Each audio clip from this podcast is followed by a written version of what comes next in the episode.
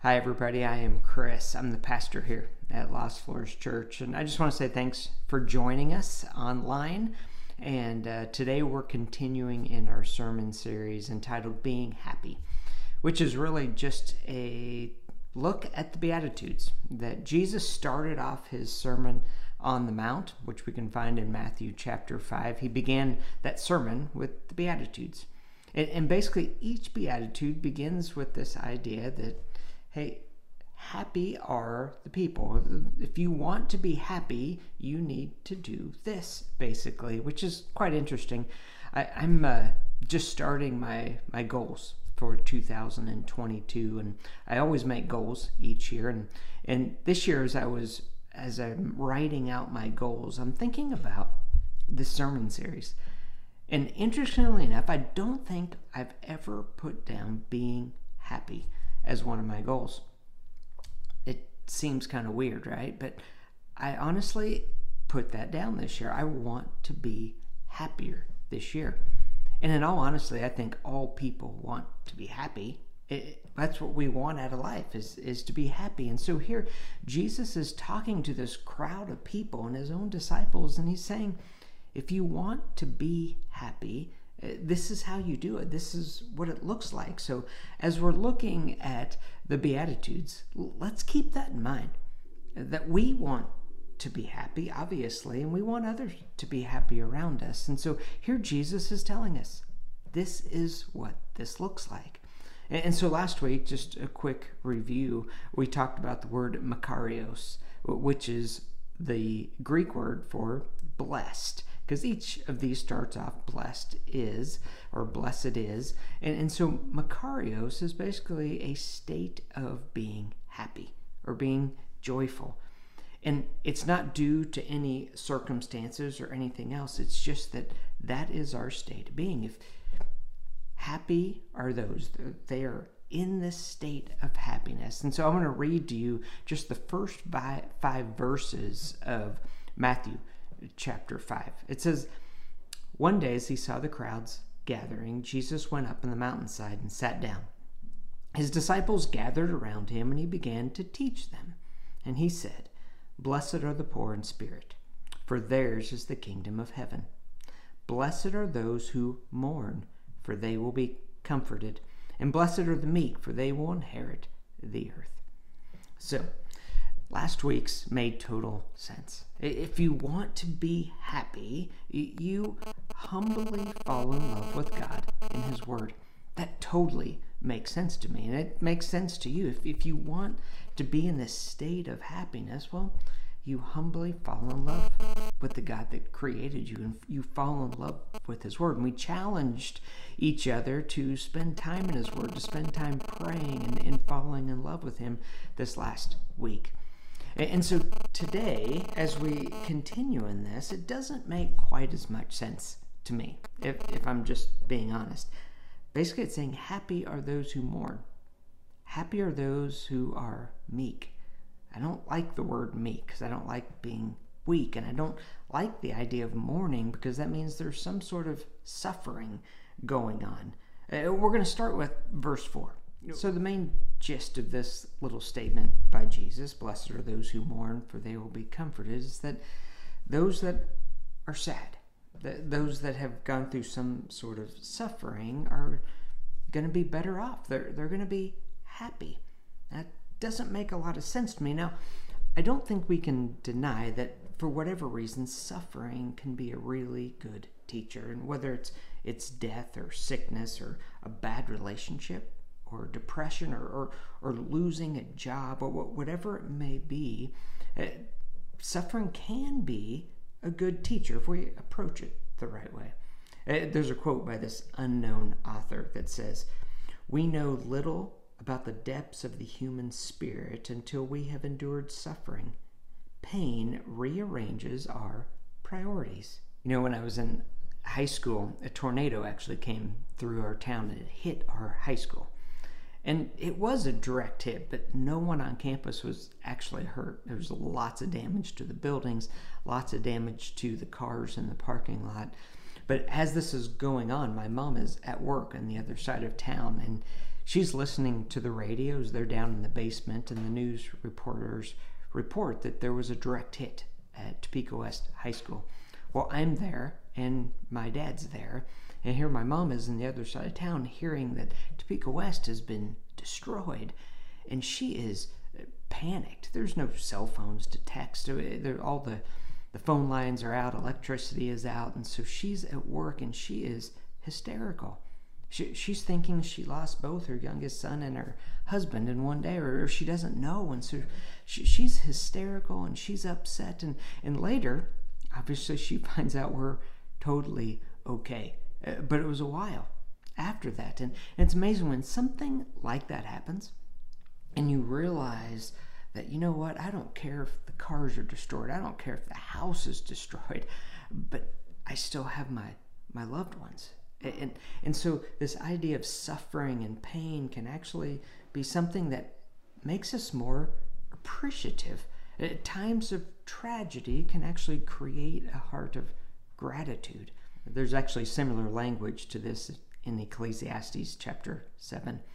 It says, It's better to go to the house of mourning than to go to the house of feasting. For death is the destiny of everyone.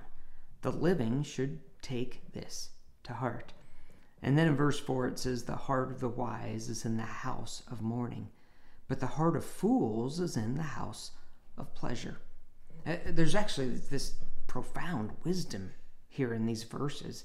This idea of gluttony and pleasure, uh, although fun in the moment, usually doesn't lead to comfort in the end, as most of us know.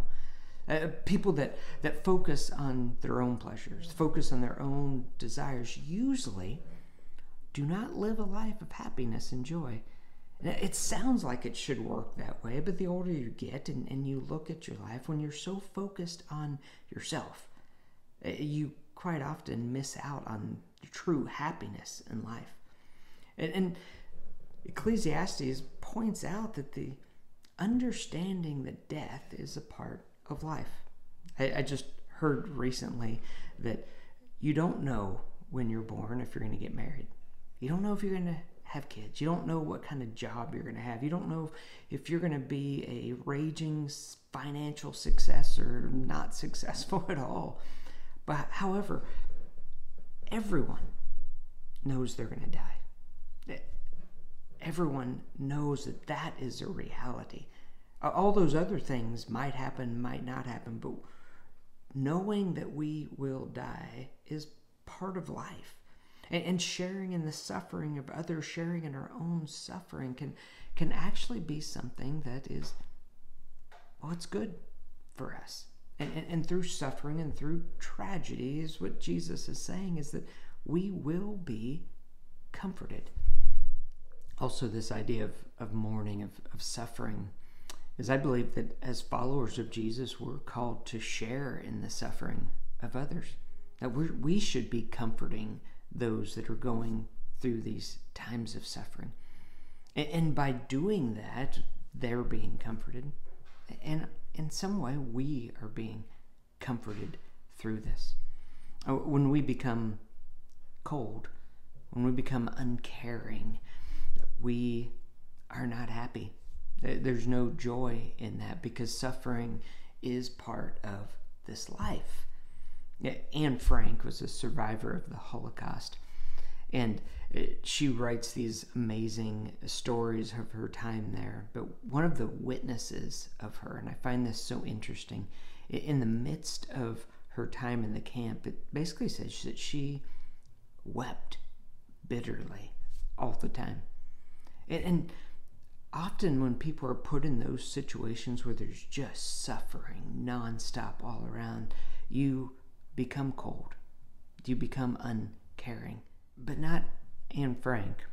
In fact, one of the other survivors that was with her in the death camp uh, was quoted as saying this Her tears never ran dry.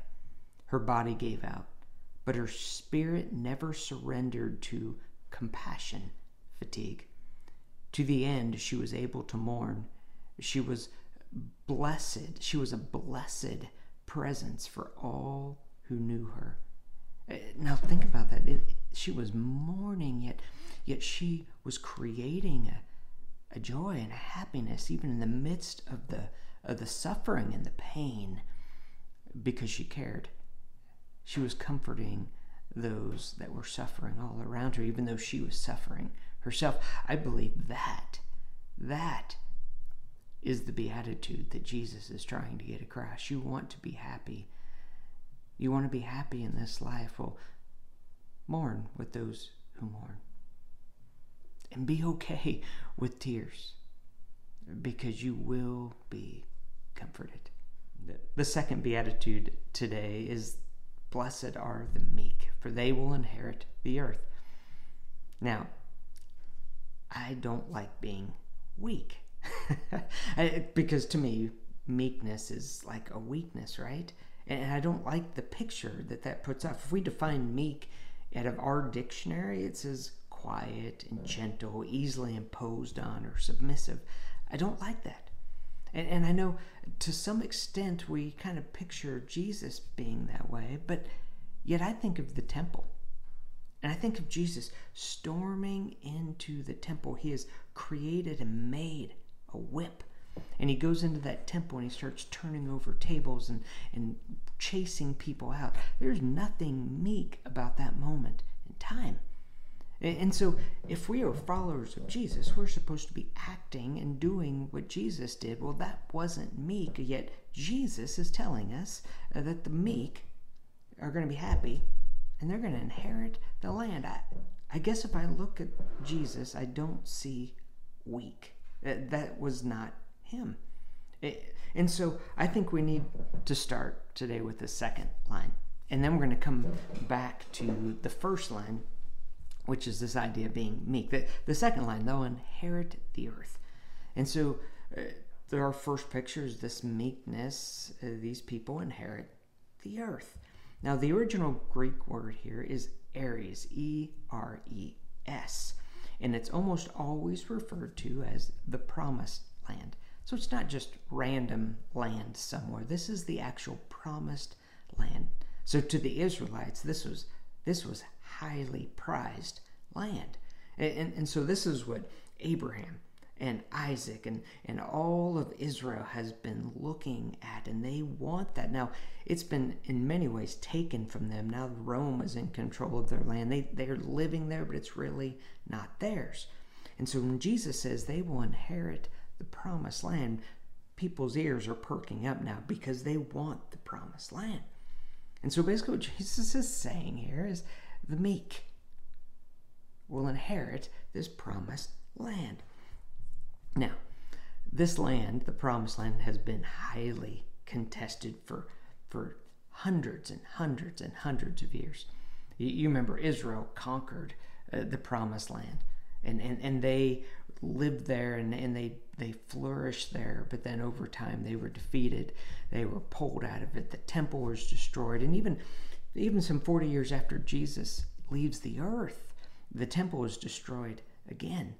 And so this idea of the promised land here is, is a highly contested land. And here Jesus is saying that these happy, meek people are going to actually inherit this land. And think about that. Think of all the people that want that land. Well, the Israelite people, the Rome, who's very powerful. And in the Israelite people, there you had the priests, you had the zealots, you had these arrogant uh, religious leaders that wanted the land. You had all these descendants of Abraham. They, they, they had the right to this land, right?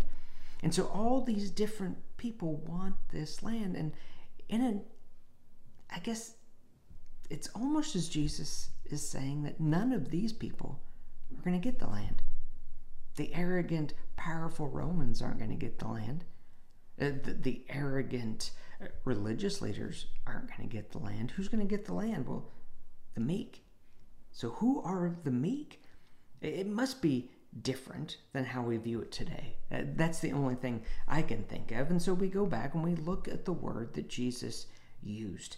And basically, the, the Aramaic word that Jesus uses has more to do with an obedience to God an obedience to following God. Now, that sounds better than being meek to me. And so the Greek word used for meek is actually tied to the Old Testament. The word is a virtue of acting halfway between reckless on one side and cowardice on the other. So I want us to understand this. So this word that is used here for meek it is not necessarily someone coward in the corner, uh, submissive and weak, but it's someone that that is not completely reckless and crazy, uh, but is not a complete coward either. They're they're walking in the middle middle of this, and that's considered virtue, especially in that time. That was a virtue. Basically, this idea that you are not out of control, but you're not super weak. You are right in the middle. You are meek, right in the middle. And so if you go back to, to Jesus, he goes into the temple. If you remember that story, he goes in and he throws this whip out, chases people out. I mean, that's like a crazy thing. And people are terrified of him. There's no weakness there, no cowardice. But he had a purpose in it. He was cleansing his temple. And Once everyone is out and gone, he sits on the steps of the temple. And as he's sitting there, some people start making their way to him. Some lame people come close to him and he heals them. Some children come and they start to play around Jesus. And now the arrogant, the religious leaders and, and those even even Roman soldiers weren't messing with them. They were all out of the way. But but these people that were down and out, they were young and had this childlike, they were okay with coming to Jesus. And and I look at that and I go, that's the meek that we're talking about. They have the power to do what needs to be done. But they also are able to love and, and be kind to people. It's this idea of walking in this virtuous way, right in the middle, not too out of control and not too weak. There's this place right in the middle. If you go to Psalm 37, there's some very similar uh, things to what Jesus is saying here. And so Psalm 37, verse 9 says, For those who are evil will be destroyed, but those who hope in the Lord will inherit the land. Uh, the same land that Jesus is talking about, the promised land. The evil are destroyed, but those who hope in the Lord will inherit the land. And then in verse 11, it literally says, But the meek will inherit the land and enjoy peace and prosperity. Again, those walking right in the middle, this virtuous way. Verse 29 says, The righteous will inherit the land and dwell in it forever. Now, to me, that's a pretty profound thing. The same land they're going to inherit. And what are they going to do? They're going to dwell in it forever.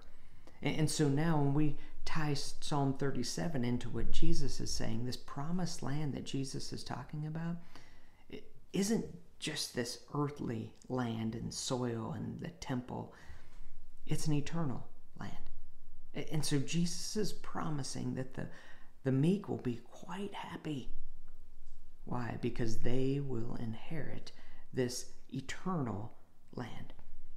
As we look at the first three Beatitudes, it seems that Jesus is always pointing to those that are almost the down and out, the, those that you don't really want to be, right? The, the poor in spirit, those who mourn, those who are meek, eh, that they're going to be happy, that they're going to inherit the land, that they're going to be comforted that they're going to experience the kingdom of God. Uh, to me, as you read through these, what I see is that Jesus is always pointing out that the standards that he uses to measure people are not the same standards that we use.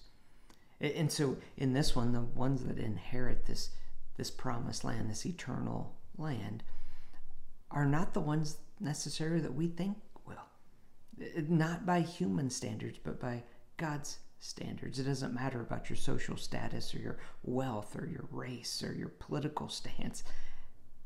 What matters is your relationship with the God of the universe. What, what matters is how you handle and treat other people. that is who will inherit the land.